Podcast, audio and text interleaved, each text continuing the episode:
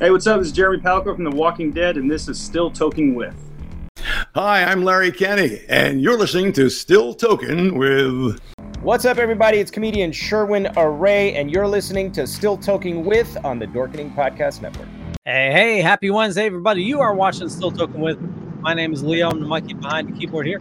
And uh Benjamin, how's it going? Uh, good. I think. Think? Yeah, I think. I mean, I'm excited for tonight's show. Um, and, and I thought I was going to have uh, my co-host here, and I see somebody else backstage. So that tells me that something went on that I don't know anything about, and I kind of was left out of the loop. So we're going to have to discuss that for sure.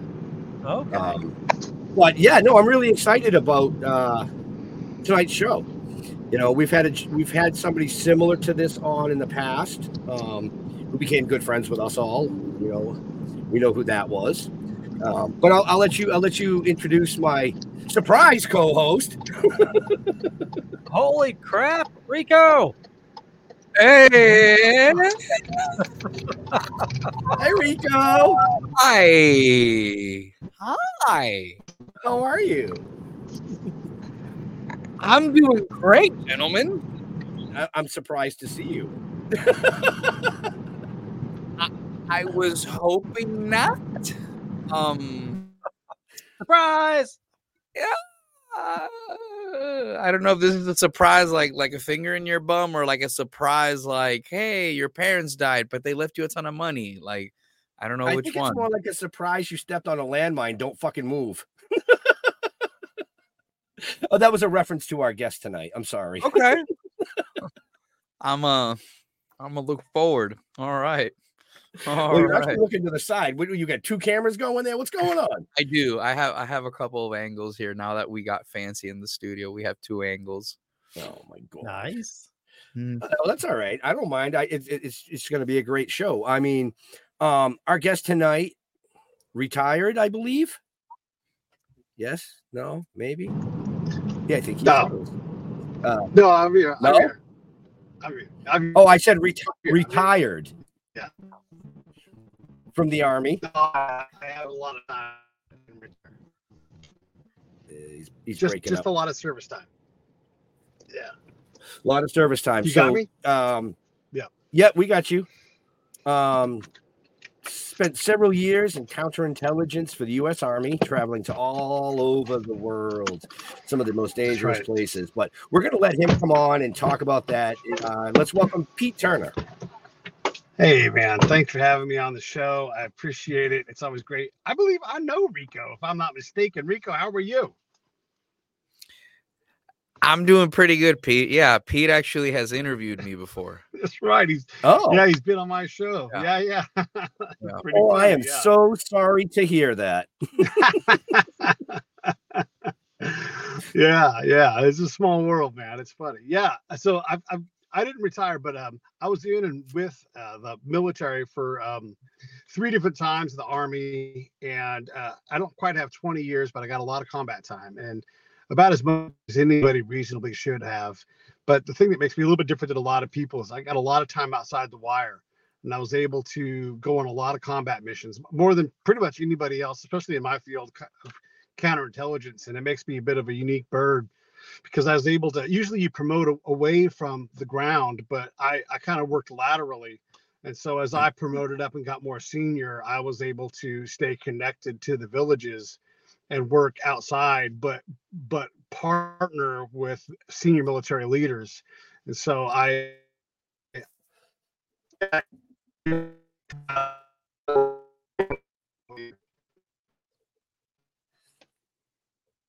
Nope, I'm losing you, Pete.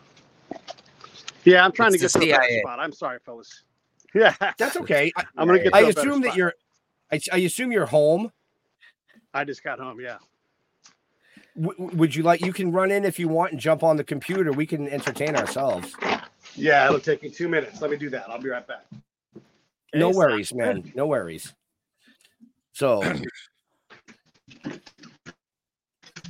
so let's entertain ourselves. Rico, entertain me, please. Oh, oh, that's not. I thought I thought that's where we were we were going. Well, you can go that way if you'd like. I mean, by all No, means. I don't think I don't think your audience wants to wants to see that. But yeah, if Pete Pete interviewed me a while back, uh, like a while while back. Like he probably didn't recognize me because I was like 150 pounds, probably heavier. That's why Right, when right. he looked at me, he like, I went like, holy shit, that is, I know him. Like, Is that a good thing or a bad thing? no, I mean I've lost a, a lot of weight, so I mean that's Well, I don't mean that. I meant that he interviewed you. Oh yeah, no, no, no. we, we had a good talk. Yeah, this was this was a couple years ago uh, when I first started talking about my my human trafficking cases. Like he had me. Mhm. So Oh, yeah, nice. that's that's really interesting that uh he he's he's the guest. How are you, Ben? Are we good, Ben? Are we? Oh, I'm are we good, yeah. good? Oh, yeah, Okay. no, no, we're good. We're definitely good. I just was, I, I knew nothing about. Ah, okay. Well, surprise. Yeah. So I think Pete's back. There I'm we go. back. I'm back. All right. Sorry, folks. Appreciate that. Oh, look right. at that. He's even got headphones, folks. Now, yeah, we, we caught him. With, we Now we're literally, legit. we Now we're legit. literally caught him with his pants down in the car. No, I'm just kidding. I'm glad I'm not the only one without pants. This this Who's this wearing pants me- these days? No one needs Yeah, that. right? pants. God. You Yeah. know, you joke, but that actually happened on a show once. Uh, we had uh, uh, she will remain nameless, uh, but a very high profile horror actress. Uh, she popped on to make sure her connection worked, and she was gonna. She said, "Oh, my cat's here" or something like that. So she went to stand up. She stopped herself. She goes, "Oh, I forgot. I'm not wearing pants." It was uh, yeah. In the ratings. I, I had one of those on, on my show. Um, Jamie Kennedy came on my show, right? And uh, he was just wearing a robe. And he's like, wait, it's video? And I'm like, that's all right. So I went back in and I took my clothes off and I came in wearing a robe. So, I swear to God, it's true. Oh, that's great. That's great. We'll go robes. Yeah, yeah. I've, we've had a couple of those kind of incidents where, like, the person, because yeah, it's we've been doing our show for a long time, so people didn't always realize that, like, video and live. You're like, and you can put, uh, you guys must know this. You can legitimately put the words live and video in big bold letters, and they're like, I'm not going to read that shit. And you know, Oh, yeah. it's like, it's like- yeah yeah we've had we've had some guests we're- we're you know 20 30 minutes into the show and now when we're live this show here specifically we're on 24 platforms simultaneously worldwide right. okay so when i tell them this before we go live and we'll talk and stuff we've had guests come out and literally say something and they go oh wait you you, you really need to edit that and i go dude we're live so you, you are going to get a phone call from your agent in about Yeah. 10 minutes Yeah. because of what you just said. You know, it's like that's why we're live. That's why we're Yeah. successful because people watch. They want to see that live. totally. You know, Yeah. So speaking of live, I'm gonna go ahead and do something here. No, I'm good. Go ahead. Are we going? Are we going? no- Are we going skins? we shirts and skins. Me and Leo. Me and Leo are shirts. Well, That's what I figured. That's what I figured. We got us handsome devils on the bottom row here. We're going to go skins. right? so, Oh God. so now that we've derailed the show for twelve minutes, you you you've mentioned a couple times that you have a show. Can can you tell us a little bit about your show? What is your show? What do you do? Yeah, it's called the Break It Down Show, and uh, you know, I I talk to just whoever. I mean, um, you know, a lot of combat stuff, of course, but Mhm. you know, today we talked to baseball, and I, I you know, I talked to all kinds of writers. Um, it, it can really be anything, you know, I've, any kind of social topic. It really spans a wide spectrum because you know my show is really about life and and what's Okay. interesting to me, and so it's been a, an incredible journey over 2000 episodes and Wow. it, it just it's amazing the look you guys know what this is like you get to talk to these you know i mean it's funny as your guys' scroll was going across i'm like oh i know ben bartlett. Oh i know so and so oh i know you know and you just you get to know all these people. And and i, I just I, i'm showered with all these wonderful people in my life that i get to know and and experience. And it's just it's mind-blowing uh, when you have Right, a right. show and you just I get to pick anybody, anybody, any topic, anytime, anywhere. I'll be in San Diego tomorrow talking to someone, and uh, it's just amazing. So yeah, it's it's That- great. It's a now break it that- down show.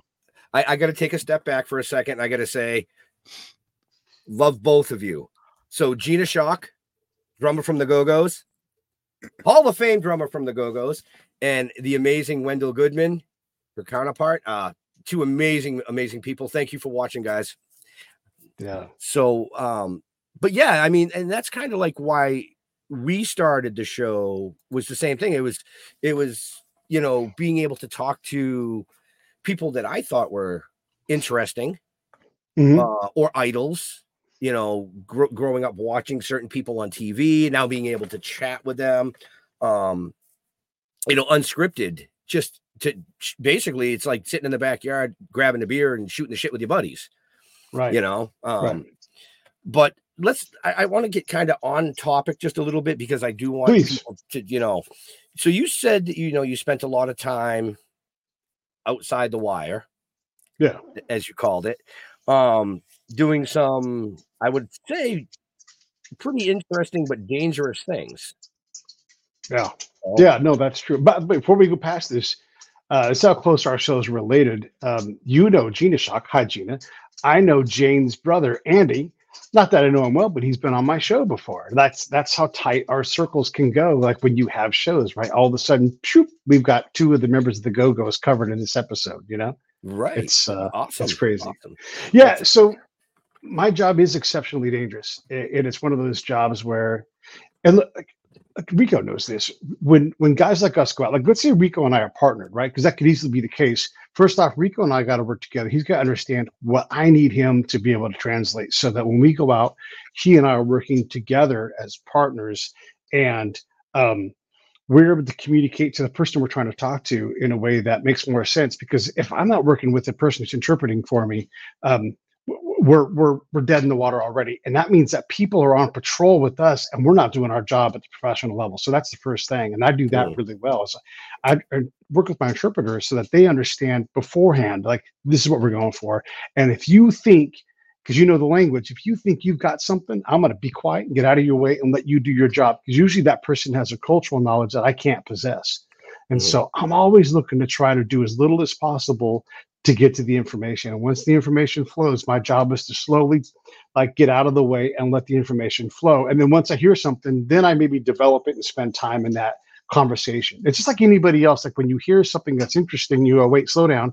Tell me more about that. What color is that? What what does that taste like? What's uh, what does that feel like? And you slowly expand that knowledge. And so that's what I'm trying to do if I get into a gunfight like you see in the movies, man, I can never go back to that region again because now I'm Pete that gets into gunfights. But if I go out and I build trust, I can go Mhm. back to that region again and again and again and again, and I build friends, and friends get told things. The worst way to find out where the bombs are is to show up somewhere and be like, "Where are the bombs?" Right? And so I do the opposite of that. I build friends wherever I go.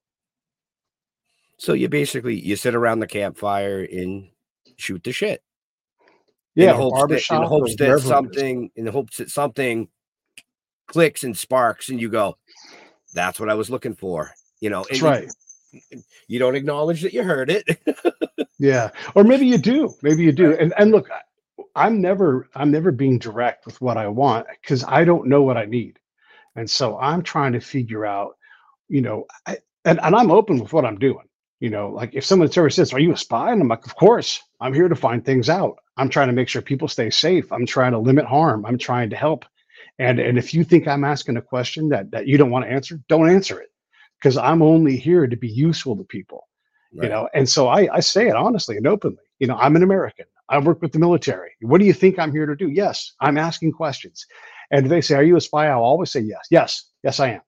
Because if i'm dishonest ever if you ever hear a different story from me from somewhere else then then again i'm pete the guy that lies to people and i'm never going to be that i'm always going to be honest i'm always going to extend trust so i can get trust back because if Mm. people trust me they're like hey you can always know that Pete's always going to be honest with you. Pete's a good dude, and they'll introduce me to the people that I need to meet so I can meet the people that I must meet so that I can accomplish the mission.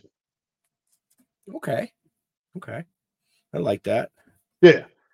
I like that.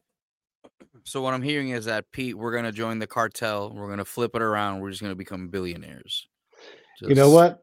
that's- If you don't meet the cartel, you can't do that. That's for sure. And this is the thing that we get wrong a lot in the counter intel world is like, wait, let's get all these bad people off the camp. And I'm like, no, man, our job is to go meet the bad people and drink that whiskey with them and turn them into friends and see who we can flip. And at least know the bad people. Hey, I know you're doing bad stuff. I don't care about that. I know you do bad things. I don't care about that. I just want to know who I can work with, you know? Mm. And then if I can work with someone and then maybe flip one of them, great, you know? But but you don't do it on day one, that's for sure. For the people listening that don't understand the lingo, because there's a few words that I'm I'm listening. Uh, outside of the wire basically means when you when you get to a combat zone, you have specific spots that you go into where it's like your safe zone, like your headquarters, right? Uh, once you leave the wire, once you leave the premises, then you're out in sector where it's more likely that that things are going to occur. And a flip in the in the drug world or in the intelligence world, a flip is basically when a bad guy or somebody from one party joins another party, normally in exchange for certain leniencies and things like that. So I think that's something that's good to point out, Ben. Yeah. Well, well, yeah. I mean, that's why you're here, I guess. Sure. Uh, uh, You know. No, I mean, uh, I I mean, as as as a I don't know how I want to word this without sounding ignorant. As just as a U.S. citizen or as a citizen of a country, I don't know what goes on in your worlds. You know, and it's very interesting to me because I've always been really big on military, military history, and my favorite films are based on real occurrence. Yeah. You know what I mean? And especially the military side of things that are based on real occurrence. Hmm. You know, I love watching like Medal of Honor shows and things like that's that's me. Um, so to hear these things, I'm kind of like a kid in a candy store. Yeah. I'm Yeah. almost in awe. You know, I mean, seriously, I mean, so yeah, well, let me uh, let me take you a little bit out of awe because if I'm doing my job, and again, like if Rico's with me doing my job, he and I are simpatico, like in a way that like it's so important for me. Like, let's say I fall in, and and let's say Rico's not even from our country. Let's say he's from another country. He and I are going to go for a walk. We're going to walk for hours, and I'm going to explain like what I'm trying to do, right? And I'm going to ask him like, in your culture, how do you get things? And he's not going to say, well, we never asked straight for it like let's say i'm trying to get into some girl's pants right? I never go hey i'm here to fuck you. Like that never that never works right? And so i'm is like that how do that works? Yeah, that- well i mean sometimes i suppose right? But i'm gonna like how do we like how do you get a girl to like you? How do you get someone to to agree to do something they wouldn't just give up right away? Well you know we asked a series of questions so we would go on this long walk and have these conversations and so that I would understand their nature, he would understand mine, and we would slowly piece together how we're going to approach these questions. And, and I would empower him to help me do my job. And and once he understands that, this is very rare, and he'll tell you most interpreters don't get treated this way. And and so even if they were like locals, I'd be like, here's what I'm trying to do. And if I can't trust this person, how do I go on patrol with them anyhow? So even if they're going to betray me, which is not really, Mhm. it's it's not really doesn't really matter. Like if they're going to betray me, I'm going to detect it right away and be like, I can't go on patrols with this guy. Got to get rid of him. But that usually isn't what happens. Usually they're so honored because I'm good at culture. They're so honored to like, hey, this guy trusts me. They, they bend over backwards to help me because right. I do trust them and I do respect them. And we're talking to people that are respectful. And I'm like, I'm looking for the most respected people. I'm looking for the most influential people. I want to talk to farmers, but I also want to work up the ladder. And these guys are like, you're going to do that with me. You're going to trust me to make these relationships. I'm like, yes, it's vital that we get this right. I'm going to work as hard as you possibly can. And I, you're not going to outwork me. So when you need a break, let me know, but we're going to do some cool stuff. Right. And right. every interpreter's like, Pete, I've never been treated like this before. And I'm like, if any American fucks with you, you let me know. Don't ever yell at them. That's my job. Find out what their name is, find out what unit they're in, and I'll go, I'll go have that ass. I'll I'll go take care of it. And so whenever they, you know, they now have someone on their side. And I'll let Rico tell you what that's like to have an American who's working to treat you like that. Man, I have this person on my my my interpreter's now my advocate and I'm their advocate. Now when we leave camp and we go out and work with people and they see that we're doing this, we're legitimately trying to help the Iraqis, the Afghans, whoever it's going to be, they buy into it because I've bought into it and I've done this a lot. And so what you're seeing in the movie is going to look really boring because all we're doing is having conversations in barbershops, we're drinking whiskey, we're doing whatever it is. Mhm. But what Rico is, is doing, he is like, man, I'm stoked. I just can't believe we met the, the entire head of this tribe, or we just met this person, or this person who runs all of the dairies in 500 miles. Like, oh my Mhm. god, I can't believe all these people are meeting. But it would make a terrible movie because we're not trying to do anything sensational. We're just building a network that's so influential. When the, the commander's like, "Who do we talk to to change this thing?" I know who that person is, and I know how they think. Gotcha, gotcha. So I just really want to real quick say, welcome, Tony. Hey, good evening, guys. Sorry about that. You know, my other master, Newsmax, had me on a little bit later this evening than I expected. So great That's to join Is you all. that, is that retired Lieutenant Colonel Shaffer? That it is, is, but we're like the mafia. We never really retire. So, you know, Oh, I know who you Whenever- are. whenever whenever they need something, they come ask. Trust me. It's yeah, I've uh, fucking stories you about know, you. Oh, yeah. uh, Anthony or Tony uh, and I and Jeff, who's not here tonight, and we we we, we got to chatting back uh, a few months back in Virginia. We had him on the show. He's an amazing gentleman, uh, and I asked him to join us tonight because thank you. this is this is really his forte as well. Yeah, I love Uh, it.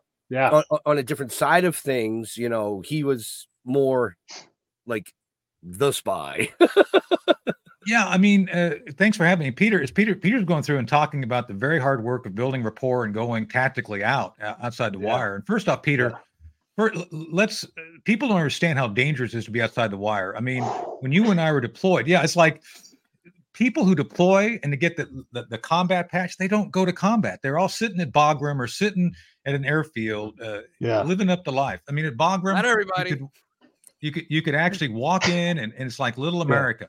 But once you're once you're outside the wire, it's completely different. People don't understand. It's like, dude, it's it's it's dangerous. And if, even if you're being effective, uh, and the people who are around you love you, there are people trying to kill them too. I mean, because you know you're out, and uh, you know, dark. We've talked about my book, Dark Heart. We were coming back from a from a reconnaissance of Kabul one time with the with the NSA guys, and an IED goes off in front of us, and it didn't matter. You know, they were ready to kill their own people. They didn't care. They, they missed, thank God, and they, and and it, it went off too Yeah. early to, to to trap us. But to, to to to Pete's point, it's like you're out there and you're Mm. doing things. And uh, if you guys see Dark Heart, let me I think I got a copy here.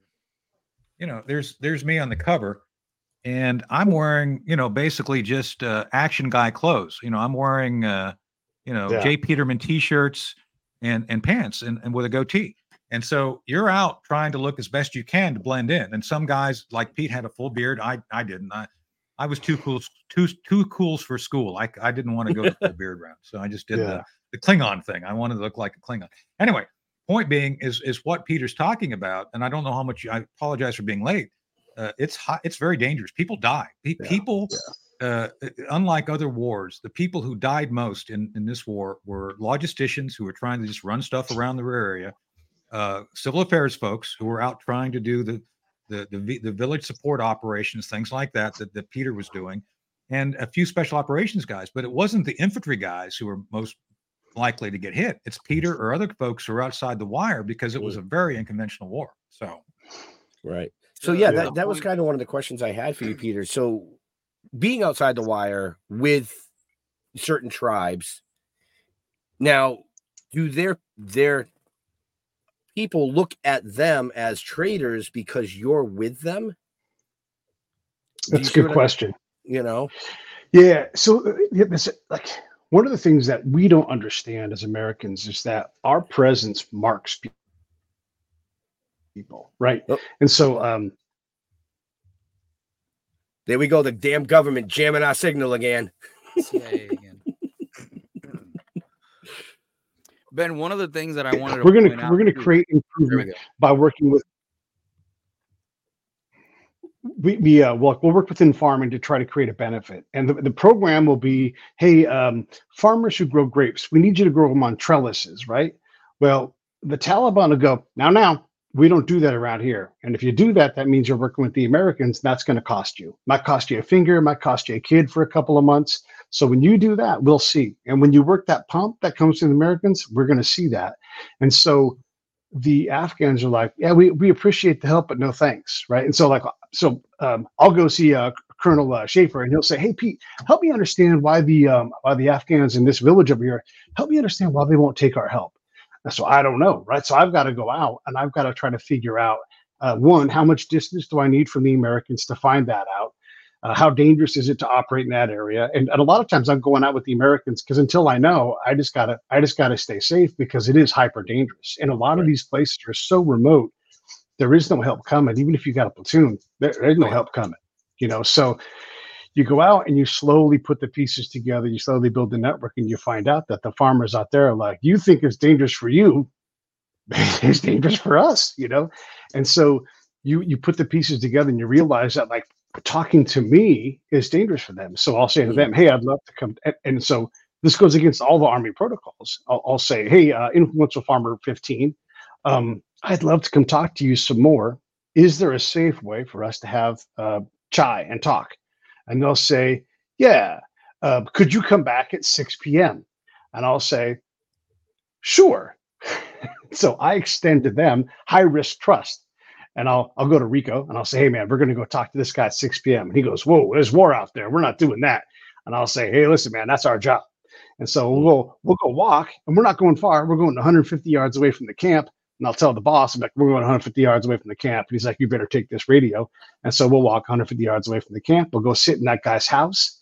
We'll have a radio and we'll go have a talk. And then that'll be like our first venture out, but it's high risk. We're extending trust, but we're allowing that farmer to not be marked by us and we're allowing him and then he gets to go those guys are all right they trusted me and that's like hmm. a tiny little win and a tiny way to build that network so that we can start to say we're here to protect you we're here not to harm you and then we go back and we, we learn a little something that day so it's that complicated and it's that slow and deliberate Mhm. and still you never know if something's going to happen and that could and, like, and that could be the time and the thing you always have to ask yourself in my game is who's working who and i don't know Oh yeah. But- oh yeah. but if I don't get on the field, my favorite thing, and this doesn't make any sense to anybody who's not from our world.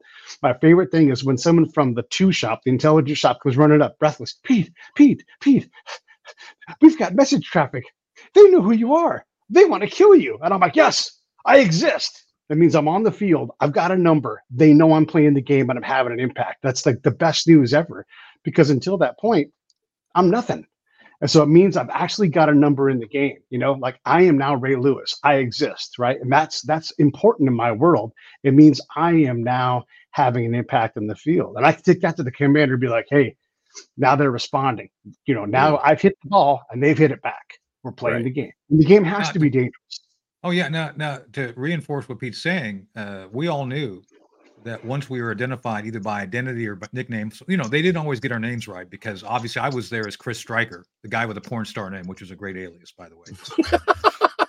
I'm not joking. I wish I was joking, but I'm not. And there's a whole story behind that alias, but we don't have time for that tonight.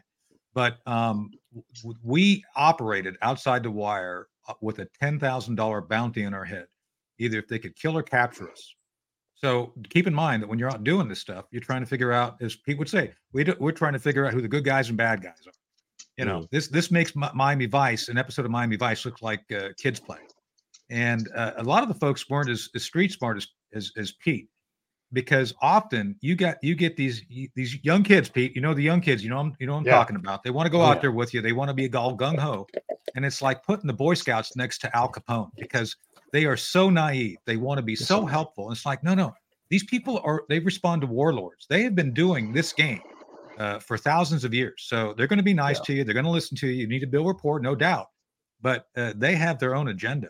And unless you can figure out what that agenda is, you're, they're, they're going to play you for all it's worth. Right, Pete? I mean, is that, is that Oh, accurate oh kind of it's it's so true. It's so true. I I- I would um I, I had certain tells, and, and so let me just say this: we are the biggest problem, and and so the thing that I had an advantage over everybody else, colonels included, was I just was in the field more than everybody else, and so I heard all the mistakes over and over again.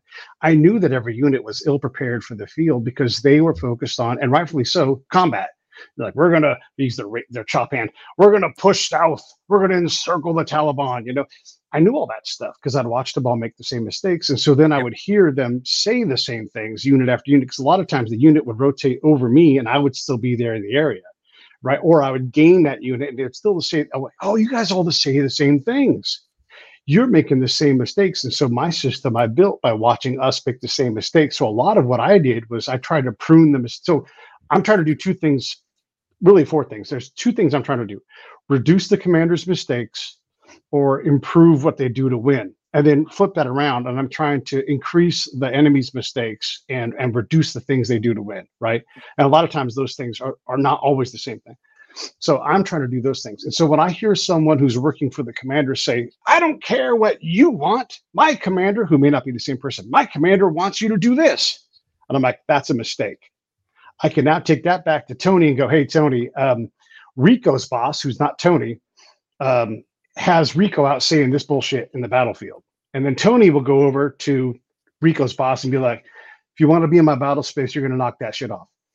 Now, Tony's Tony's got to manage that relationship, but now that guy's like, what the hell are you talking about? And then I'll back all that up with reports. You're like, you cannot say this. You are not more important.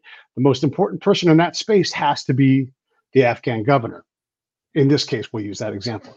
Because if hmm. that Afghan governor is not, so this is the biggest lesson I learned in all of Afghanistan this Afghan governor, who also was a Mujahideen guy. In this case, that's good. He also was a holy man. And so he could either pray, he could either lead, or be the governor, right? All at the same time, depending on which tool he wanted to go to. And he looks at me and goes, Pete, here's the thing you have to understand. There's only room for one sword in the scabbard. And I go, okay, got it. Message received. So I go to my boss. I go to Tony and I go, hey, Tony. He says there's only room for one sword in the scabbard. He wants me to ask you who's the sword. And Tony goes, got it. It's him he's in charge. We're going to back out and we're going to we're going to let he's we're going to follow his lead, right? And that's so rare for an infantry commander to say that guy's the sword. You know, but he yeah. if we didn't do that, he wouldn't be the sword. He's like no one's ever allowed me to lead. I know how to lead. And he explained his whole philosophy of leadership with religion, with military, with people. But after 10 years, no one had let him do it. No one had asked him for his plan. We know we know Tony's plan. We he gives it out all the time, but we'd never asked this Afghan dude for his plan ever in 10 years. Think so, about that. To back up what Pete's saying, the last chapter of my book, The Path to Victory, uh, uh, talked about what he's talking about. The idea needed to be we re-energize those who were essentially the Afghan militia forces. There, they live there, as Pete knows, like they've been there a thousand years. They know the deal. And no amount of, of U.S. force is going to change the direction of the river of Afghanistan. The river of Afghanistan flows very steadily in a direction of the Afghans making. And the idea that you're going to bring in, and Pete, again, I, I saw so many knuckleheads, colonels on down, and I, yep. for, in my position, I could yell back at them because I just didn't care. It's like, I don't, you know, you can send me home. I don't care.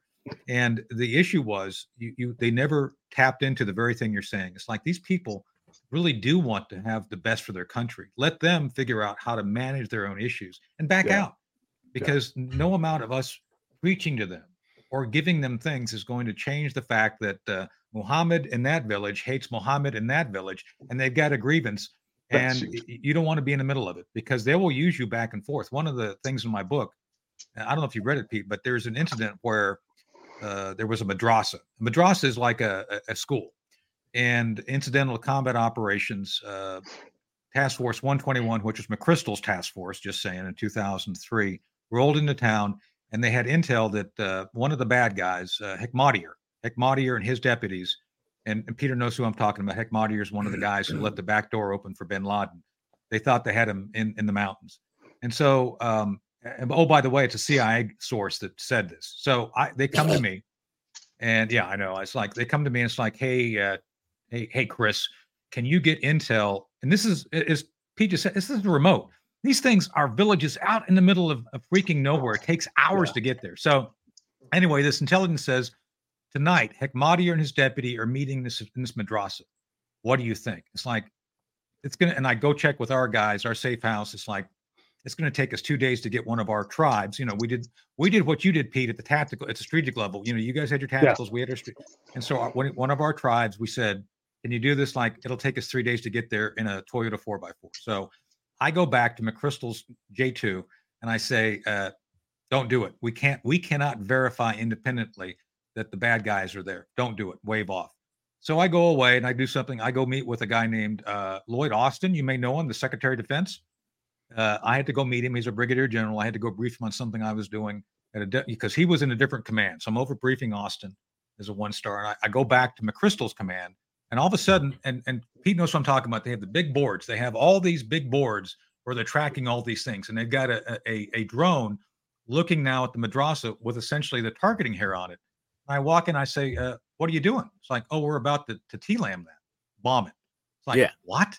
It's like, uh, yeah, it's like, uh, I just told you we can't verify. Oh, no, no, no. We're confident in this intelligence. Like, you haven't got a second source. I highly suggest you wave off. Oh, no, no. Uh, the commander of Central Command, uh, George Tenet went around uh, to the to the white around the White House and went directly to the commander of Central Command and d- directed we do it. So this is the director of CIA now pushing for a CIA information unverified by us DoD to go do a strike, a lethal strike on a, a school in the middle of the night. So sure enough, they hit it. And fortunately for for for us, I was in charge of the FBI guys in the country. The FBI guys were tasked to go out and do what they call sensitive site exploitation. And so they're they're like the, you know like CSI in combat, and, and that's their job. So I go to Darren, the FBI agent in charge before I, before he deploys. We put him on we put him on on Blackhawks and send him out the next morning. I said, Darren, the moment you get on the ground, you call me on this this Thuraya phone and you tell me what you see. I want a, a direct. I want you to tell me what you see when you walk into that that bomb school. Y'all want to guess what he saw when he walked into the school? Any Pile of rubble. Dead women and children. Yeah, I didn't want to go there. because because uh, there was a tribal rivalry that went back generations and one of the one of the tribes figured that they they they knew the CIA source and they lied to him and said oh yeah Hekmatyar's in there tonight and that information was sent right to Kabul to the chief of station onto central command around through our system unvetted unvetted unvalidated and we killed women and children One of the things, one of the oh, things that people that people don't understand, and I'll say it from my perspective, because I went to war from 08 to 09, and I was just an E3. And one of the hardest things when you're dealing with the Mahalas and you're dealing with the elders, especially when you're doing like hearts and minds type of operations, right? To try to build up rapport and try to build up trust. And for the people listening that don't understand, basically what that means is once you have an occupational force that stays long enough, you start to have every campaign has had it from World War II onward. You have what's called hearts and minds, where basically it's detailing like what we're talking about, where we're going mm-hmm. in and we're teaching them, which is what's called in the military PTT, police transitioning teams. It's basically where you come in and you teach the Iraqi police, the IPs or the IAs, the Iraqi army, in my case, on how for them to become self sufficient, how to like deal with the people. And it's a really difficult job because, especially at the lower level, right? Like, gentlemen here are talking about the higher level. Well, shit, you know. so, at a lower level, whenever you're talking about these things, are really relevant because we avoided a lot of fights with people because we just weren't going to entertain certain bullshit because we understood the differences. I understand that if I'm in Amaria, which is a, a village, the elder in Amaria probably doesn't like the elder in Kadra. So I'm not gonna fuck around and play play games when this person gives me a piece of information, right? And a lot of times it's important to understand what what Colonel Shaffer, uh, Colonel Shaffer, which I've read your book. I read your book in 2016. You. Um, one of the things that uh that's important about to learn about that incident is that you always want to verify, rectify, and re-verify. And the reason for that is because you never know where the information that you're having is coming from.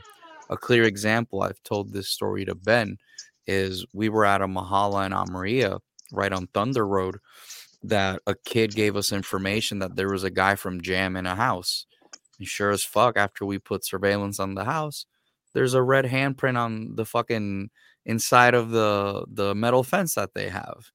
So you know, some people will say, "Well, you should hit the house immediately, right?" And when I say hit the house, what I'm referring to is you go in and clear the house, pull the bad guy out, and you go talk to him somewhere else.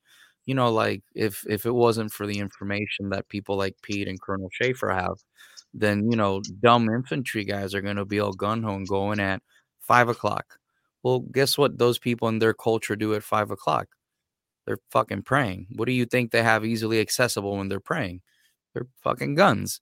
So it's not a moment that you want to hit a house, right? So it's just little things like that, like at the at the lower level that people don't get that you have to also understand because it's really important to understand where the fuck you're at, you know.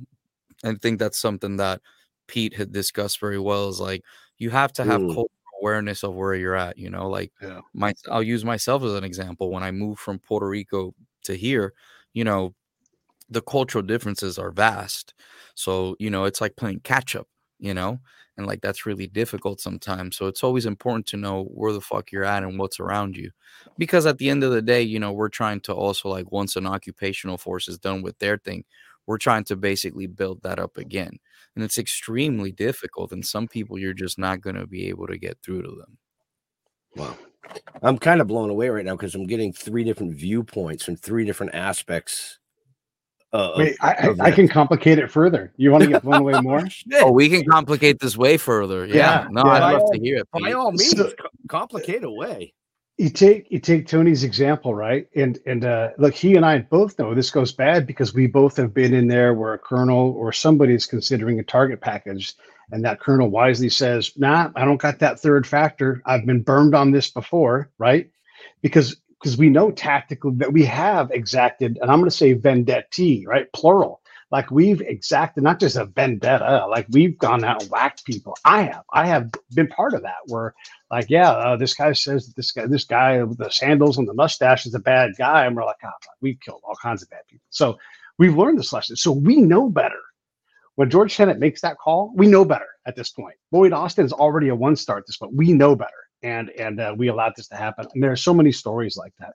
So here's the next thing you do is um, is so we focus on effect, and really the answer is affect. We focus on hearts and minds, Oh yeah. it's not important for us to get hearts and minds. Can we get the Afghan government to have hearts and minds? We don't. It's not important if we, if they trust us, can they trust their government? Will they call their own police force? We're we're desperate to Oh, teach their Pete, we're police going force. down a rabbit hole. Oh man, I'm oh, telling you, Oh, we're going down a rabbit hole because I We'll know teach You could be this. here all night talking about this stuff. we No, will no, teach no, 'cause their police force firsthand. how to do IVs, right?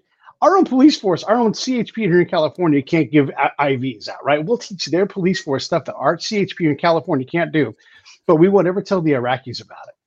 And so, I'm like, you got, realize that your your your police here can do hand to hand combat. They're like, what? No. And I'll tell you, I'll tell you a really fast, great story. So I'm in Afghanistan, out in the middle of nowhere, and uh, the local police trainers are awesome. These are great dudes. One of the guys, by the way, Rico, Puerto Rican. And so um, they're like, we just finished doing this great block on um, fingerprints, and we're going to teach these guys. We're going to start collecting evidence for the crime lab. The crime lab, by the way, is code for bullshit. There's no crime lab. Yes, there is one, but there's never any evidence that goes through it. There's never any prosecutions. No one ever cares about the crime lab. It's all bullshit, but it exists. The Preefswa.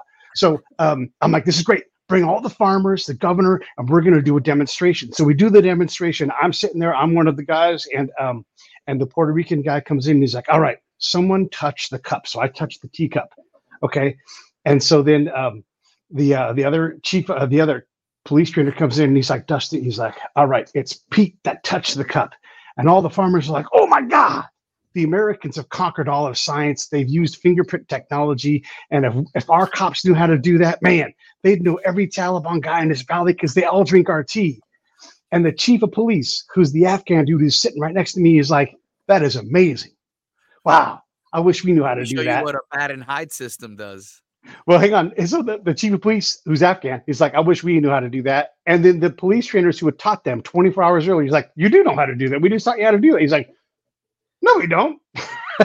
so, so there's a total disconnect between the training and the training effect, and then forget about sending it to the crime lab because there's nothing happens. And the, and by the way, a couple miles away, like 40 miles away, the judge no one even brings a case to that guy. So we believe there's rule of law. We believe there's a crime lab.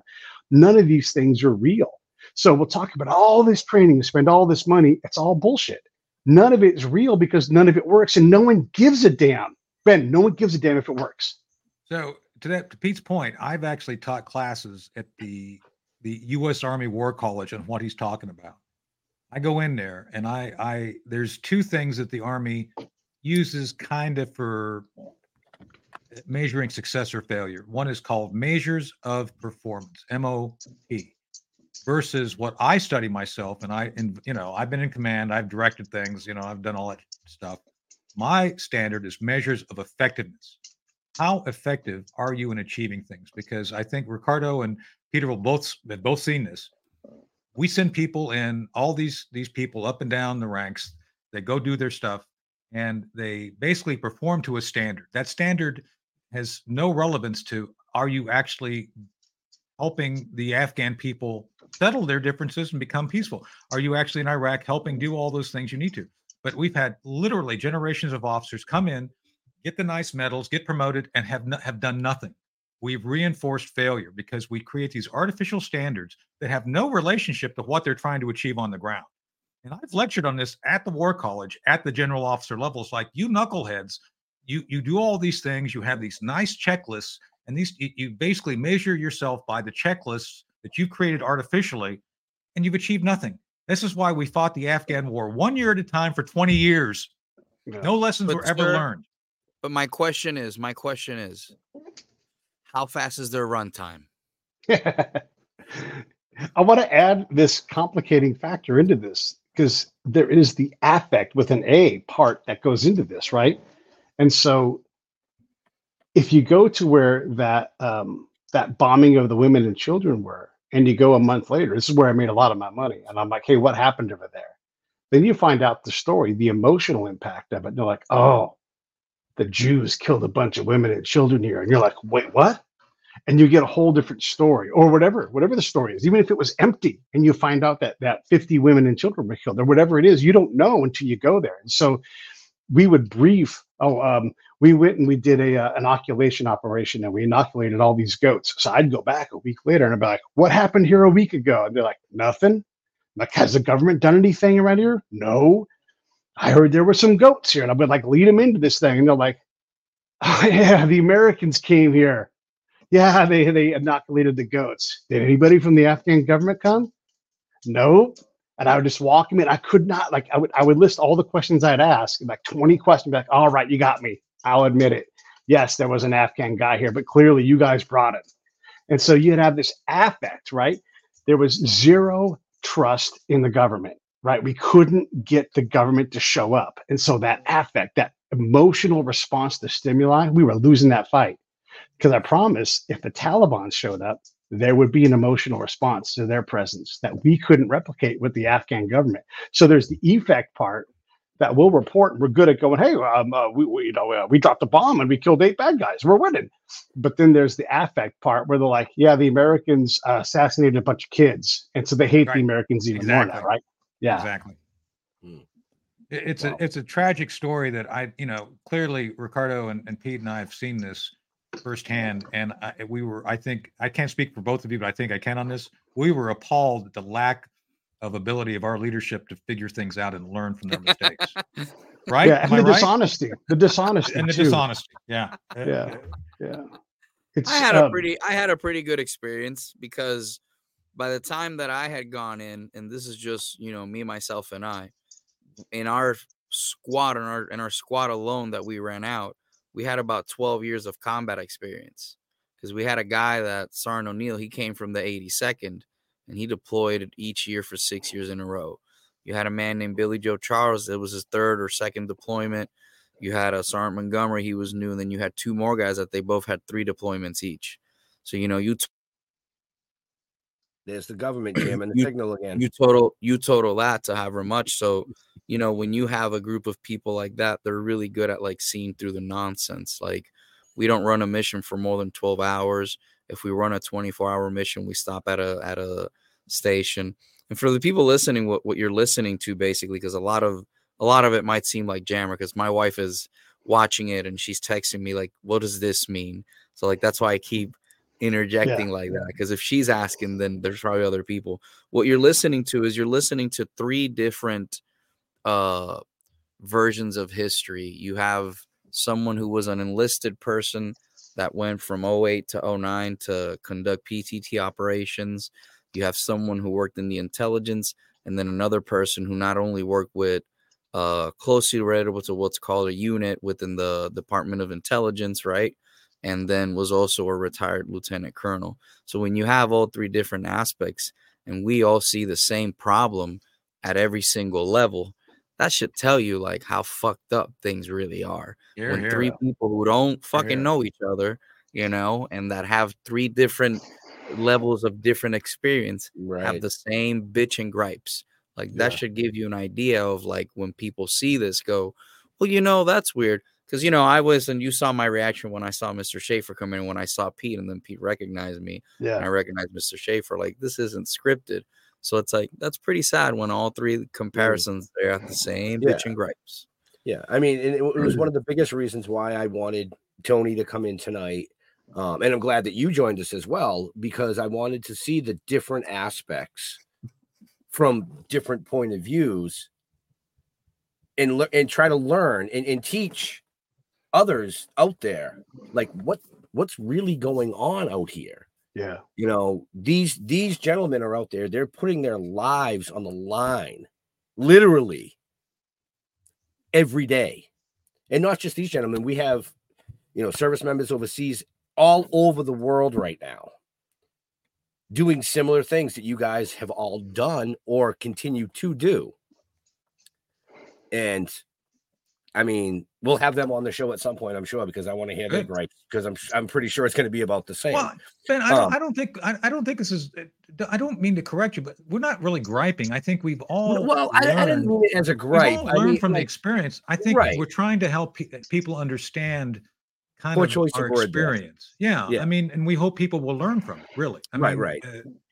Because I Yeah, think, you know, and I also, could- I, I've made yeah. all these mistakes myself too. By the Yeah. way, like I learned by eliminating a lot of my mistakes and helping commanders reduce their mistakes. Right, that's Right. that's my job is to get. Um, I got good enough that I could take a brigade, a combat brigade, and turn it its orientation around. That's what made me valuable. But I didn't, It took me years, a decade, to learn how to do that. You know, and to get them to go, hey, this guy's doing the right thing. We're going to follow his lead. I'm not a commander. My job is to make the commander do that, and they'll figure it out. But I help them figure it out in weeks Mm. rather than months. It still doesn't make them effective. Still doesn't make them win their tour, but at Right. least they're do that. So now, if I can do that at the policy level outside of the military exactly. and get us to change our our training, look, I don't think Lloyd Austin's a bad guy. He just lost, right? All the people who have stars on their shoulders, and I'll be the only guy that says this in this show. No one else has to say this. They're all O and their career, all of them. None Look, of I- those, none of those people figured it out. same- I know the man. Like I, I, I deal with his spokesman on a daily basis. Trust me. This is. This is I'm Oh, saying God. anybody disagree with who's above 06 is O for their career. Any Yeah. of them. You know, Oh, Ben, you're gonna get an email. I'm not gonna get, I'm not gonna get an email. I ran the disclaimer. Yeah, Oh, I- I'm just being honest. Look, and, and I lost. I didn't win a war, you know, and I, I tried my ass off, and I'm Did you? really good hey, at by the way, speaking of uh, Lloyd, did you hear about Lloyd Austin's new nickname after he got out of surgery? And in well, Walter Reed. Yeah, I'm not gonna say it in the air. Z- zippity doodads. Just saying. Just, you know. Yeah. If there's, uh, you know, yeah, that's a hard job, and and uh, I wish he would have um, said something different than give that E4 of an excuse. You know, like I've got to do better, whatever it was. My experience is in as a chef making coffee. I bring really good coffee skills. I work with the Boyardee Battalion uh, under Colonel Sanders. Our motto was Yeah. 11 herbs and spices makes everybody happy. So that's Yeah. my experience that I bring to the table. I do want to ask Pete about something specific. Um, you started a non, you started a nonprofit. That's right. Yeah, yeah, yeah. Because look, I, I I can't. You know, like Tony was saying, we're not just complaining, right? No. Like I've No, got no, to and, I, and that was to a choice of word. I think I eh, now that I think about it. yeah, I- yeah, yeah, yeah. I, I am trying to close that gap vertically, right? So there has to be principled behavior up on the top of like the stack, right? So at the theory level, the policy level, the legislative level, you know, th- these folks, the diplomats, they can't know what Tony knows, what Pete knows, what Rico knows, and and because they don't have access to us. So I'm trying to close that loop a little bit so I can say, hey, um, like for example, and I'm really hard on this, but I'm also peer reviewed published on this. When we think it's appropriate to go to another country and engage their females, it's not. Don't do it.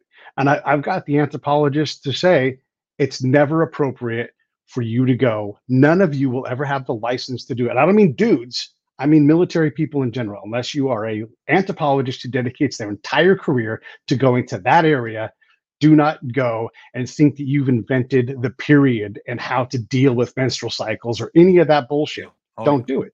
It's inappropriate, always will be, right? And so we need to close that loop so that we don't prioritize things that are just not our business. You know, like don't go do that stuff. It's not that I don't think that women are important. It's not that I don't think that that you know societies function better when women are doing things.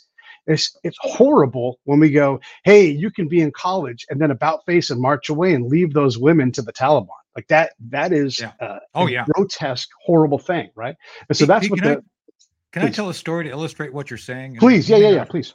So, so let me. What Pete's saying actually happens across the board as a policy issue. Now, for example, uh, civil affairs folks, as Pete talked about, people want to go in and help people, and no doubt, good intentions, but they're often not well thought based on the culture. So, for example, the U.S. Army engineers went in and built a uh, into this remote village, built a well in the middle of the village.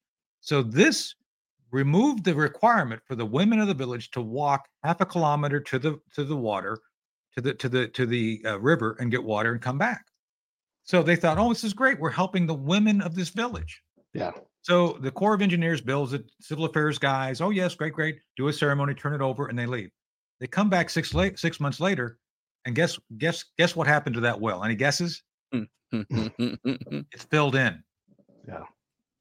and it's like, what the hell? We spent all this time and resources. What's going on with this?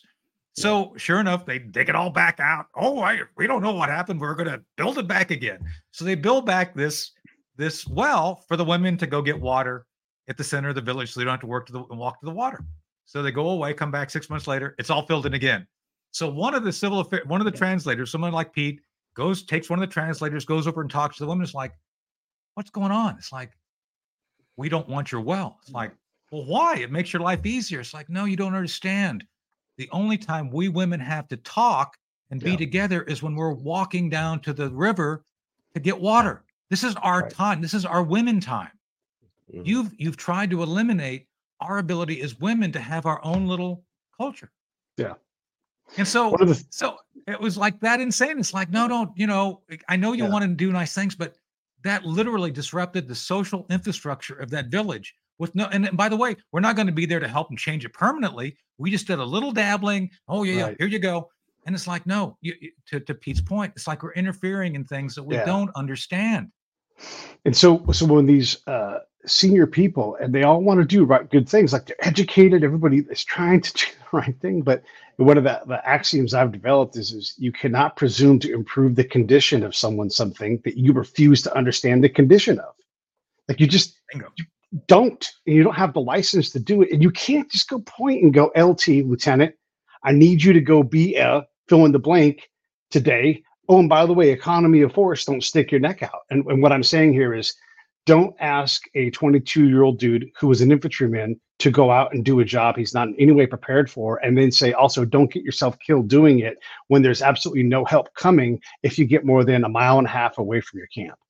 Right. That's, I'm translating all that. And I know Tony can Yeah. talk about that. I know Rico can, but that is a real thing. So we ask these guys to go out and do things that they're just not licensed to do. And I'm all for like, look, military can go places where nobody else can go. It doesn't mean that it's ethical to ask them to do things like, hey, if you see boys being raped by men, you need to get involved. No, they don't. That oh is my not God. Yeah. I could tell you stories about that, Pete. We had all Right. sorts of problems with Yeah, there's a leadership. Like, concept of, uh, no, not, yeah. Don't get in the middle of that. It's like, there's a concept of ethical saturation where you think you're making the ethical decision every single time, but but you reach a capacity where you no longer can can see through the ethical thing that you because there's like a time it takes to do Yeah. the ethical thing, and you can't do it. So that that's the Ground Truth Center is designed to help, um, you know, have principled behavior and take on less, spend less money. Don't just spend money. The less money you spend, the better. The more Yeah, reliable and accurate your foreign policy is, the better. And so don't just make these grand gestures like a look, I'm going to hit the sergeant majors now. Quit saying we're going to build an NCO academy. Oh my Stop. fucking god! Yes, I'm- look, I've been on the other side trying to like, Sergeant Major, are you serious? Are you really serious? Yeah. You would Yeah. not believe the For, fights for I've the had people Sergeant listening, over for the like people this. listening, what that basically means is another school for sergeants to go drink, fuck, and learn how to be Exactly. a sergeant. Yeah. It's a boys' In, club. in learn an how to do environment where Yeah. everything is top down and NCOs aren't the same, right? But everybody has their baby. So whether it's uh, women saying it's women issues, farmers saying it's farmer issues, whatever it is, like we have proven that we are not reliably able to repeat our success. And so we have diplomats who can't hear from someone like Tony, who's like, hey, um, let's not approach it that way. Let's slow down. And, you know, like we built schools and over and over again, I would get this RFI every unit I got to. Hey, Pete, how many schools are in this valley? And I would say, well, why don't you ask Lieutenant so and so? His partner is the governor. And they're like, but, but you're supposed to know. You're the intel guy. And I'm like, that's published in the SharePoint server. Not going to ask anybody. Ask the governor. By the way, the question you should be asking is who's employed as a teacher? What lesson plan are they on? Why do they develop that lesson plan? You should be way down the road on these questions. You want to know what schools are there? How about this? Why aren't all the schools for girls called the, in this case, Mullah Omar School for Girls or the Jaish al Mahdi School for Girls? Because if you called it that, guess who's not going to blow it up? Jaish al Mahdi. They're going to leave it alone. Jaish al Mahdi is a uh, a more radical political slash uh, combat group, right? If you want to train girls, have them go to educate, name it after the thing, and then they'll be like, "Oh, damn it," or the Mohammed School for Girls. Like you have to outthink these things, but we don't. Exactly. Yeah. Instead, we're counting schools 12 years into the program, and I'm like, you guys are clowns. you know, it's, that's why you're zero in your career. But they have a star. They're they're important. That's right. Yeah. That's what my What point. we're That's my point, Ricardo. They, they Rico, they got they got promoted. This is They coming moved from the. E5. That's okay. Hey, look, just, you know, this is coming from do I a know? rebellious lieutenant colonel that just didn't care. It's Yeah. like I don't care. Yeah. You know, My- I'll tell you My Yeah. my one year old granddaughter got a gold star in daycare. Does that count? Does she help make decisions? Let me tell you, he with her star is more competent than ninety percent of the general officers I know. Just saying, no doubt. Oh no, God. no, no. Look, you go to Oh you my go God, to I you go to. it. I don't know if you guys have been it. down to if you've been down to uh, Quantico, right at the at the Marine Corps PX, right next to the to the the handicap parking is the general officer parking. That's appropriate. Handicap general officer. It's all kind of Yeah. the same. I'm not joking. You- No, I took a picture, posted this once on Instagram. It's like, yeah, that that makes sense. Yeah. and, and look, sense. we I, I'm rough on the general officers, but I promise they can take it, and they all get to go get choice jobs where it's like, hey, 06 and above only for this job, and it's like, all right, well then you guys can take the hammer because guess who was responsible for moving these units in the right direction, you know? And they and they didn't, you know, Yeah. they didn't. And, and by the way, as the intel guy here in this little uh, box, um, Mullah Omar, who is like this, you know, hyper target, lived about a mile from where we all lived when I was there. And here I am, like some super. I never had any idea. I had all these connections. No one ever said, "Hey, Pete, Mullah Omar lives right around the corner." So I didn't. I didn't exactly win either. But I also wasn't in charge of TRADOC, nor was I in charge of you know pre-deployment training. Oh, Yeah. It didn't matter. I mean, I knew a lot of those knuckleheads who who were in charge, and they just didn't want to listen. I mean, Yeah. all the you know, it's not like we didn't try to tell them, dude, you're doing it wrong. And you know, Yeah. as as you know, it's like, and Rico read my book, and and so, you know, I was it was my my it was like it was like Captain Willard in Apocalypse Now. Everything was crazy. I mean, literally, I'm working at that level, talking to the equivalent of of of of, of uh, these generals you see in Apocalypse Now. It was literally that that insane. I mean, it, Yeah. to me, and I've said people, it's like, you want to know what my experience was in war? Go watch Apocalypse Now. Watch the river, the, the journey up the river. It's just a different application of the same insanity in a different war. So you know, Yeah, it's it was a we wasted a lot of money on things that that didn't matter, and and you would you would just see the insanity. Like if if you were from corporate America and I I briefed you on how the military ran, you'd be like, what? Wait, what? What? What? Like you would look Yeah. at people like like we were crazy because none of it made any sense. You know, we let me just tell you a- a little side story to help illustrate what Pete's saying. So we sent Tony Zinni, General Zinni. You all probably know who he is, Commander of Central Command. I, I do a lot of sneaky stuff, you guys know. Anyway, so one of the sneaky things I did, I had to recruit Tony Zinni to go do kind of a secret assessment for members of Congress. So we tent, we sent Zinni in, Marine Corps General, good guy. Uh, we're still friends. He's a Democrat, by the way. He's not even a Republican. Sent him in, and he did this this under the radar review. Kind of went out to all the fire bases. He went to this one fire base, literally in the mountains. You could only get there via helicopter or Toyota 4x4 surfs, and it would take you, you know, three days to get there if you drove. So he's up in this fire base, and there's up, and you guys have seen them, these big old uh, shipping containers, connexes, the big old things. And this was a, like a 50 foot connex. And sitting there in the mountain, they they they brought this thing by and, and by, and there's no roads up here. They dropped this thing off. So Zinni's up there with these Marine, you know, one of these Marine Corps bases, and he says, "Hey guys, what's in that?" And everybody looks around and like, "We don't know." It's like, "You don't know what's in that Connex?" No, it was here before we got here, and nobody's opened it. We didn't know if we were authorized to open or not. He says, "Well, knock it, knock it open." He says, "Are you sure?" It's like, just open it. So in at this seven thousand foot fire base in the mountains with no roads, they open it up. Anybody want to guess what was in it? I can't wait. Food. A Bluebird school bus.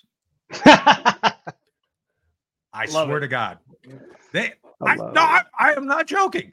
They had love it. taken somebody had taken logistics and and and uh cost. Think about this. Someone had bought a blue Book- Blue, Bluebird school bus in Virginia where they build them, put it in a connex, shipped it over, probably th- came through uh, through uh, Pakistan on the back of a truck, got to Bagram or to one of the other uh, airstrips, and then they they slung load this thing in to this fire base in the middle of the mountain, seven thousand feet. If that would have no been roads. a fucking bomb, we would have been fucked.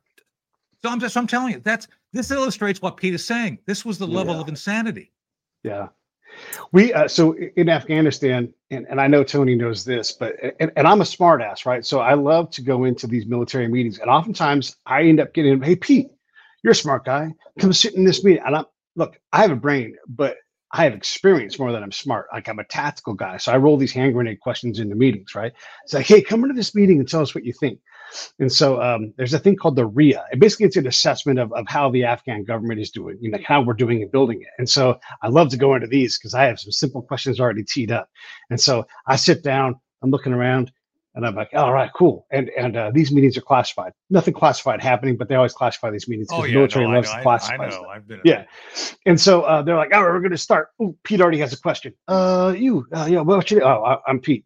Um, hey, uh, before we start, this is the Rio meeting, right? Yeah. Okay. Uh, where are the Afghans? They're like, oh, oh, Pete, this is this meeting is classified. Uh, yes, Pete, go ahead. Why is it classified? like, What? well, we wouldn't dare you? Yeah. Basic questions, yeah. And I'm like, couldn't we, uh, I don't know, declassify it? And then, you know, so, and I, I know all the answers to all these questions, but I'm doing this because I'm trying to illustrate for the room it's stupid, right? And so then we're going to go through and we're going to justify to ourselves our lies. And then so, and I'm going to take a long story, I'm going to shrink it down. So at one point, there's a colonel who ultimately I, I connect to several different directions. I didn't know at the time, but but he gets my message, right? And so later on, he's like, that guy up there, make sure he's always in the briefings with us because he, you know, he knows that I'm not going to bullshit. Um, anyhow, uh, the so there's a guy called the DCO. The DCO is kind of the Tony in the room. He's like, I'm never going to make 06, so I don't give a fuck. This is my last big party. I get to be honest. And so the DCO is sitting there and they're like, hey, there's no hospital in Sector 7, and um, we're going to give that area a go on a hospital. And the colonel's like, oh, wait a second. There's no hospital. How do we give it a go on a hospital? And then the DCO leans over and goes, sir, we've just lowered the bar in their area. And then the colonel goes, Roger, Roger. So, so what we've said, this is the code for this. What we've said is we've failed on the hospital area, but we went ahead and justified that and said, eh, doesn't matter. We just don't want to look bad. And so we're just going to say, a okay, and move on and advance the ball to the 50 yard line because we don't want to lose. And that's what happens. Yeah. Yep. And this is across the board how we Oh, yeah. won in Afghanistan. Yep. Wow. We had, as I said, you know, and and and Rico can, can can confirm this from reading my book. We won the war. We were done. We should. We, we were ready to go. My Dark Heart was to go into Pakistan and eliminate the last of the Al Qaeda leadership. Dark Heart was focused on Dr. Al Zawahiri. We knew where he was. He was in Wana. And so the concept of Dark Heart was just go in, get the leaders, and let's let's get out of here. Let's be done with it. We don't need. We're you know we we are a badass tribe and they respect us. Let's go do our job and then let them you know let them figure it out. Yeah. But no, instead, we had to do counterinsurgency. We had to start coaching them on all these other governments and, social things. And let's build wells and let's coach women. All these things that were not our job. And Can yet- I can, can I ask a question? so here's the thing, like, like so, and look, everybody again, everybody's doing their best. I'm not mocking anybody. I've made all the No, mistakes. I, I, gotta, I get, David Kilcullen, we we all read his book and all that stuff and his counterinsurgency. Here's the thing, right? Who were the insurgents? Fuck, it was us. We came in and toppled a legitimate government. And then we said, we're going to fight a counterinsurgency. Like, we were the insurgency. I know. You And need so to repeat if you Rico saw this. So I'm in with Dave Barno, and Barno's uh, telling me, "Oh, we we've got to we've got to switch shift to counterinsurgency." Is like what? Yeah. I literally wanted to slug. The, I mean, I have. It's not that I haven't killed people. I have, but I. It's the first time I wanted to actually slam a general officer, and it's like he's sitting there with such arrogance. It's like, oh, you know, it's like, what? You are literally nuts. And it's like I'm sitting in this room. It's like this is this is Yeah. going to really go off the rails, and it did. Yeah, like if I had my my wish, I would take like a look, and I have res- look. I ultimately do respect general officers. I know how hard it is to get to where they're at, but they can't do what I can do. And so I I wish I could take like a McChrystal and be like, get your backpack, and I'll let you know when I get tired. You better be next to me, you know, Mister Hardass. Let's go and shut your fucking mouth. Don't say a fucking word unless I tell you, right? And then I would open his eyes, and he would see how hard this stuff was and how badly it was going, you know. And look, and I think he would get it. Same thing for all this. Same thing for Lloyd Austin. Same thing for all those guys. But they never had access to that truth. That's why the Ground Truth Center is going to exist, so Well, you can he- take a diplomat. Yeah, I, I, you you need to do what you're doing, but they had access. They had access, and and they didn't want to listen because I was in the room with McChrystal and with with with Austin both multiple times, and I was in there trying to get McChrystal to to focus on the things that were necessary. As a matter of fact, Rico, Rico read my book. I'm in there. They had uh, our guys, strategic guys, out doing what you were doing. And, Yeah. you know, we had highly trained case officers basically ca- passing out candy to kids in front of the Rangers. And I had to go into McChrystal and say, this is not our best use. We need to be helping the SEALs do targeting packages to go after the eight, you know, we're uh, leadership targeting. That's our job. Our, Yeah. our- our guys handing out candy to kids is that's not that's not our job. And that's, That's what what they the had us doing. MPs are for. So, so pe- presence patrols. No, no, and I, I was a big fan of the MPs doing presence patrols. Rico, by the way, I was I was fully supportive of that. It's great You, engagement. you called them presence patrols. I called them um just being a target and waiting for something to happen, sir. Well, we had we had pretty good. We had pretty, but anyway, I'm saying that uh, our guys that wasn't our job. But my point being is that we would sit down and talk to McChrystal. And I, look, I would say it to McChrystal if he was here. I said it to Dave Barno. Barno wouldn't listen. These Yeah, guys yeah. had it, and I said this to Zinni. I said too often general officers believe their rank equates wisdom. yeah. And You're right about that. I saw General Wolf one time, and he's like, Pete, the things you do, um, I can't do. And I wish I had someone who could just continue to speak ground truth with me wherever I went. Like almost like his own, like uh, I hate saying drone, but like his his little like ground truth drone that he could deploy out and just stop talk directly to him. Right. That, that's kind of what got me thinking about that concept because the ground truth is it's it's like um the Patel the Ptolemaic model of like Earth being the center of the of the galaxy, right? And then and then all of a sudden you have Copernicus, and you're like, oh, this is all changed. And like, well, we're going to cut your head off because that's not the reality thing. And then you move on to like James Webb, where like the entire universe is different than we thought. Yeah. And the, the closer you get to the ground truth, the better decisions these guys can make. But they have to get over their ego, and because that's the that's the first problem, and that's the first thing I had to learn was like, it's not about me, it's not about my commander, it's not about my mission, it's not about the questions I want to ask. It's certainly not about the questions the E3 thought of in the conference room back in Germany pre-deployment. Fuck all that. What it's about is what these dudes here in this valley are thinking about, and how do we either, if we can, move them towards the goal, or just use their path to get to our goal. I, I. Pete, I agree with everything you're saying, but I, I Yeah. have sat, I have sat in the chairman of the Joint Chiefs office and been yelled at for an hour, for an hour, on an issue Yeah. it turned out I was right about. Just Yeah. saying. You haven't you haven't been a you're not a badass maverick unless you've been kicked off can't kicked out of theater, been yelled at for an hour. the DCO uh, is yelling at my boss, right? And he's like, I want to turn around a theater tomorrow. My boss had had a big enough ass to take that ass chewing and said, I'll send him home tomorrow. You show me in his report where he was wrong. The DCO looked at him cooking and went, motherfucker, and then walked away, right? So only only by being honest and being right was I saved. But plenty of There times Yeah. my boss didn't have the ass big enough to take the chewing, and I got I got sent home. I got sent. I got this candy ass Air Force major hated me, and so as soon as I was on his fob, he would spin up his his uh, his detail and put them in harm's way to send me off his camp. What what a coward that guy was! Ignorance. Totally know, ignorant. yeah. Cowardice. Yeah. And I never attacked that guy at all. He just didn't like me. We are um, we are over time in Oh my goodness. Really? We did Yeah, it. it- which is fine. I mean, I mean, I, I've I'm, I'm By the way, Ben, uh, Cherie and I have been texting. She said to say hello. So tell her I said hello. I was going to comment on the amazing shirt you were wearing. yes, yes. The So Sher- she Curry I, I told her I love was on with you, and she said to say hello. So Awesome, awesome. Tell her I said hello. Miss her. You know. Um, but no, I mean, like I said, I've I've just really sat here in in a kind of awe tonight, listening to the three of you. You know, and I and I know our viewers are watching, and the podcast later on, people are going to listen to this. Um, I think that Rico needs to have a show with the two of you because there is just well, no, I'm and I I'd definitely jump in on that, but there's just so much more that that can be talked about. I mean, we could sit here for three or four hours, but I know poor Leo has another show uh, in like in like 34 minutes. Sorry, Leo.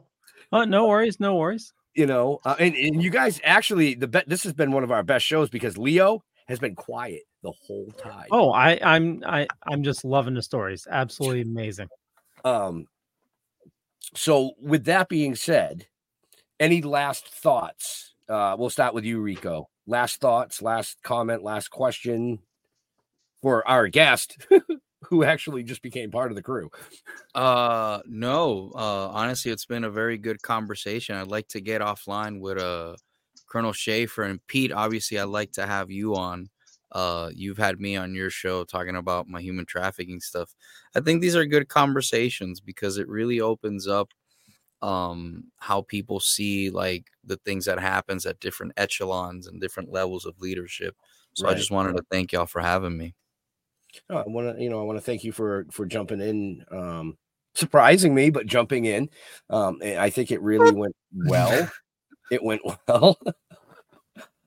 uh, Tony, any last comments, questions? Well, well, thanks for being patient. And Rico, I I really look forward to talking to you more. I, I work, I work for with a group already on human trafficking, Voices Against Trafficking.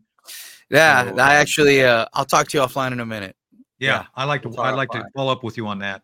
And and Yeah. because we, uh, you know, I'm a member of law enforcement in Virginia, and I do still work this as a as an advisor to law enforcement. So, Yeah. but uh, so I look forward to talking to you, Pete. God bless you. Thank you for uh, getting this out here because people don't understand that there were good people like you, Rico, and I, just trying to do what we thought was going to be best. And you get over there, and they tell you one thing, and you get over there and you see something different. And it's like, man, this is not what I thought.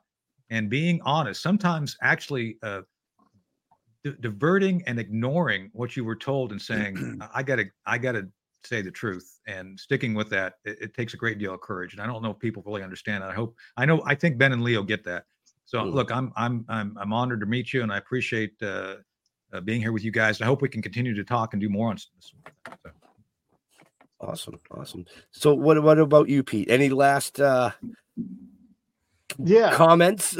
Yeah, guess. last comments, super simple. Um, anybody wants to get a hold of me, Pete at breakitdownshow.com. Um, my the the nonprofit is called Ground Truth Center. You can go to groundtruthcenter.org. If you're a ground truth person, you can just Pete at breakitdownshow.com. You you or uh, you can you can go on the uh, Ground Truth Center and just email me, Pete at breakitdownshow.com.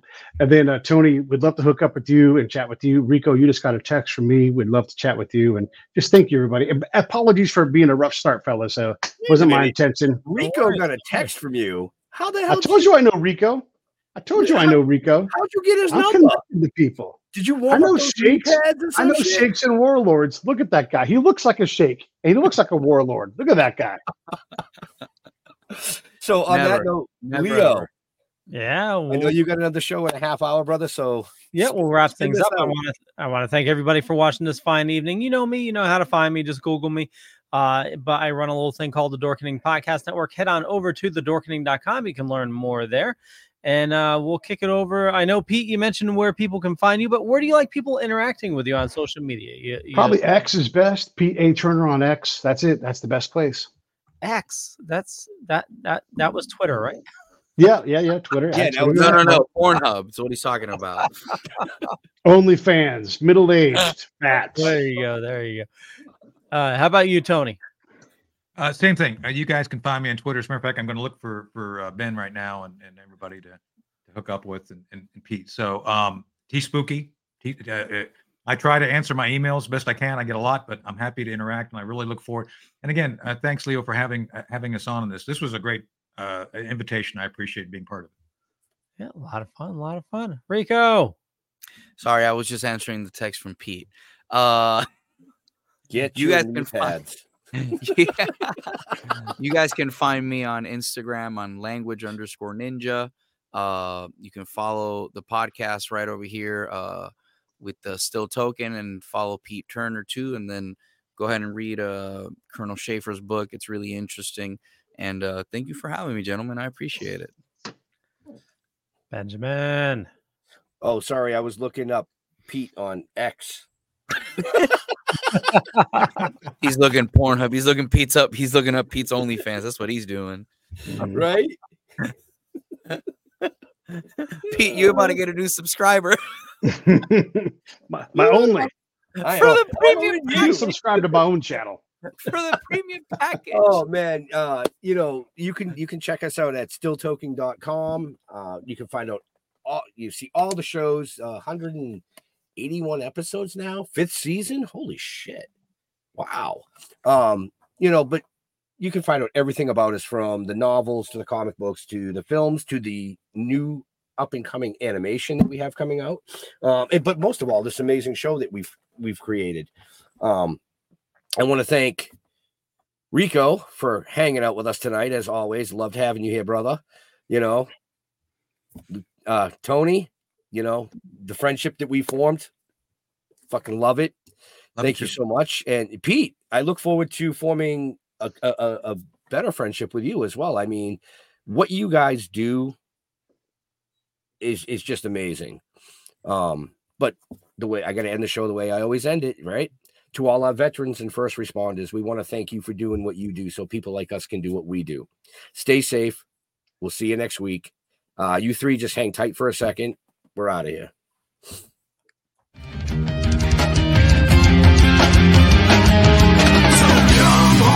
So